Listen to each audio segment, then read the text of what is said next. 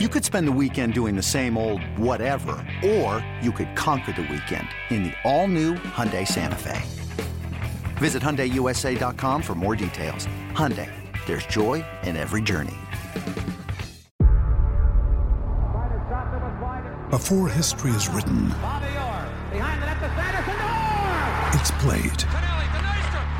Before it's frozen in time, it's fought one shift at a time. Before it's etched in silver, it's carved in ice. What happens next will last forever. The Stanley Cup Final on ABC and ESPN Plus begins Saturday. This is Pucks and Bolts with Kasey Hudson. What's going on, hockey fans? Welcome to Pucks and Bolts, an Audacy original podcast analyzing the Tampa Bay Lightning and their quest to further cement this team as a dynasty and Tampa Bay as a hockey town. Pucks and Bolts will bring you in depth insight of games and practices, as well as storylines of your favorite players and coaches multiple times a week.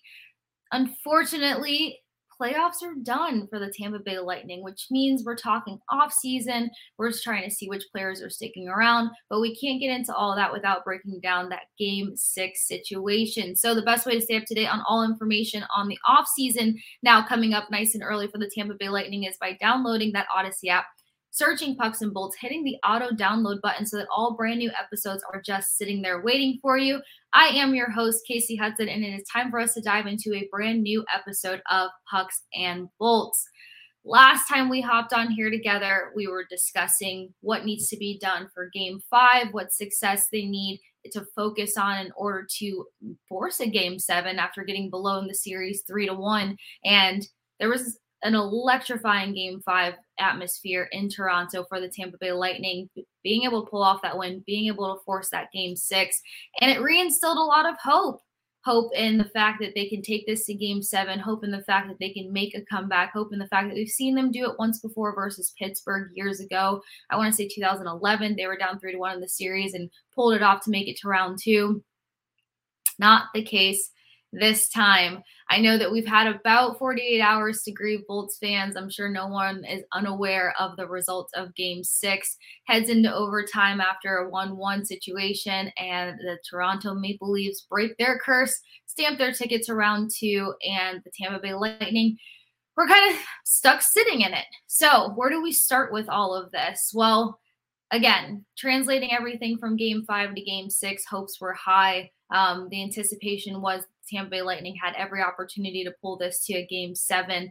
They opened up that first frame beautifully. Um, we've seen them do it the last two games, obviously, game six, game five, where they were just able to start being more commanding in that face-off circle, give themselves the puck possession that they need and put themselves in position to control the game as much as possible. When you've got heavy hitters like Auston Matthews, Nylander, and Marner that you know are doing everything possible to get their team on the board and putting so many shots on goal, you've got to keep the puck away from those guys. So the highlight was the fact of how much effective and efficient play the Tampa Bay Lightning were able to produce, and that did start in that first period ever so well. Um, we were seeing that second line continue to build off of the success and the progress that they've been making throughout the entire series. Uh, the the line consisted of Hagel, Cirelli, and Killorn, and they were the ones that were able to initially really kind of tilt the ice for these guys. Now that top line that changed over to Stamkos, Kucherov, and Point they were getting a lot of shifts. Coach Cooper was making a lot of rapid changes, I think just to keep the Toronto Maple Leafs on their toes, and it played well for 40 minutes. Um, once they got into that second frame, when the Toronto Maple Leafs got on the board after a heady quick tilt.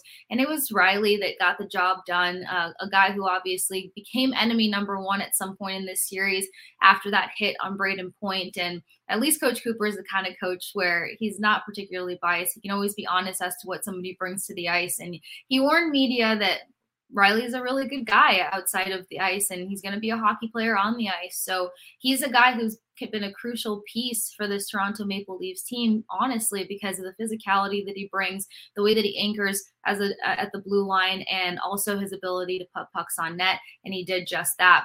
Uh, not the quickest response time that we've seen all series long, and we know that Anthony Cirelli has typically been on the end of that responding uh, portion, but Luckily, the Tampa Bay Lightning were able to even the scoreboard, and it was oh captain, our captain, Steven Stamkos, that puts up a goal, makes it a 1 1 game, and just kind of brings this momentous swing to the team. Now, before we get any further as to what they did well, what they could have done better, we do have to tip our hats to Samsonov and the performance that he put on between the pipes. Um, it was just really hard to get pucks past him. And we've talked a bit here on Pucks and Bolts about what kind of shots kind of get the job done and how you have to get a little unpredictable. And in the words of Mikey Eyssimont, you got to get crafty to get past Samsonov, not because he's this extreme goalie who's putting up these ridiculous numbers. It's just his ability to coverage the lower half of the net, and you got to get fancy with it or you got to switch things up. And that wasn't particularly the case. When the Tampa Bay Lightning got their power play opportunities in game six, Another day is here, and you're ready for it. What to wear? Check. Breakfast, lunch, and dinner? Check. Planning for what's next and how to save for it? That's where Bank of America can help. For your financial to-dos, Bank of America has experts ready to help get you closer to your goals. Get started at one of our local financial centers or 24-7 in our mobile banking app. Find a location near you at bankofamerica.com slash talk to us. What would you like the power to do?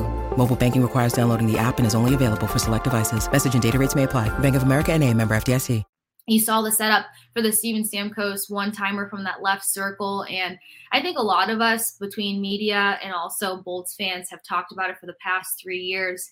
There's something that has to change on that power play in order to keep it consistent. And that sweet spot can't be the left circle from Steven Stamkos. And I think that that was just becoming a a, a, a, predictable shutdown situation. The Maple Leafs were all on top of it. Um, Samsonov was able to control and manage and cover that side of the net. So that was something that kind of started to take the wind out of the Bolts sails. Now, in order to keep the momentum going and keep the shots firing, it was that second line that played a huge role in that. Brandon Hagel's ability to take away the puck from the Toronto Maple Leafs and just play this flustering defense, Anthony Cirelli's sticky coverage, and then Alex Killorn's ability to just charge towards the net, wrap around the net, keep the puck on his stick, try to set up his players. I mean, his passes from behind the net, I probably think we saw the most of that in this game six. So a lot of great highlights stemming from that second line. But as for the line that really started to put up some numbers, it was the third line with Mikey A. Eyssimont, Ross Colton, and Nick Paul.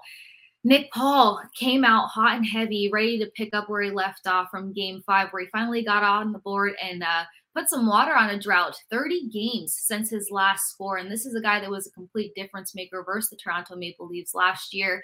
And we were hoping that once that monkey got off his back, it was just going to be this snowball effect and that he'd be able to post some goals. Uh, he hit the post, but he did not post any goals. But this was a line that was helping generate the most offense uh, between game five and game six, surprisingly enough.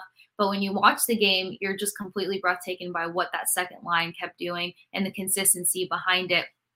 Now, knowing Coach Cooper, when that third period came along and you've got this even scoreboard at 1 1, he's going to throw some things in the blender and switch things up. And the biggest thing that he wanted to make an impact with and a spark and a momentum swing that he tried to put in play there was by throwing Hagel back on that top line with Nikita Kucherov and Brayden Point. And it did start to feel like it was making a difference there for a moment. I think that was probably also a crucial point in the game that helped keep the scoreboard even to take this game five or get, take this game six into overtime. And you saw a lot of good looks from this team. You saw a lot of pucks that you really thought were going, going to go their way. I think that's the hardest part about this game six loss for the Tampa Bay Lightning. And when talking to Steven Stamkos, particularly after the game, he just said that there was too many missed opportunities and sometimes when it comes to these playoff battles you need puck luck and in so many ways, not as an excuse. That is what it comes down to. It came down to a lack of puck luck. I mean, there were so many great shots by this team.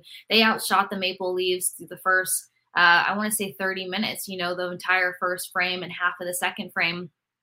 And they just weren't able to get anything past Samsonov.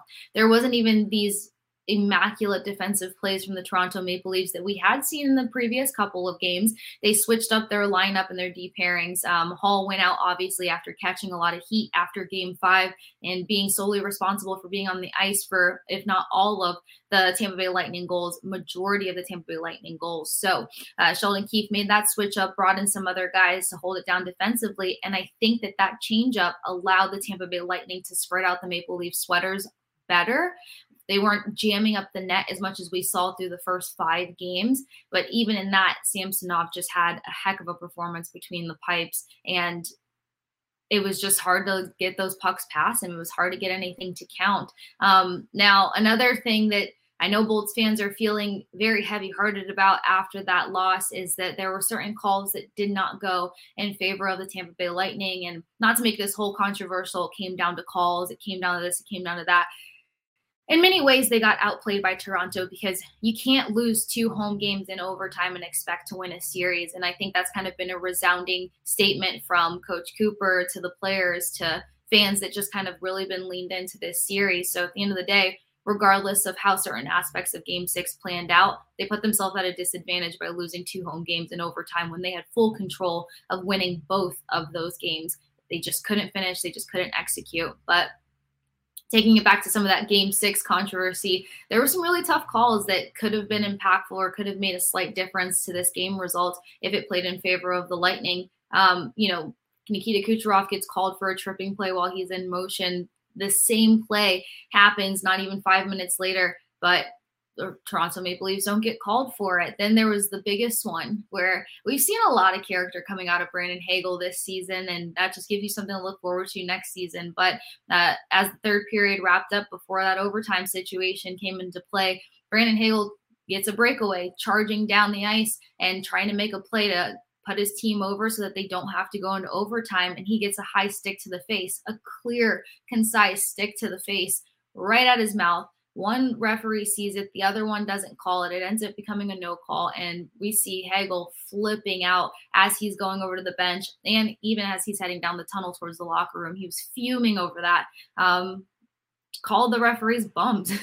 and he had every right to be upset because it was a clear penalty that just could have changed maybe some flow of the game. Who knows? Because, uh, like I mentioned, Samsonov was having himself a stellar night.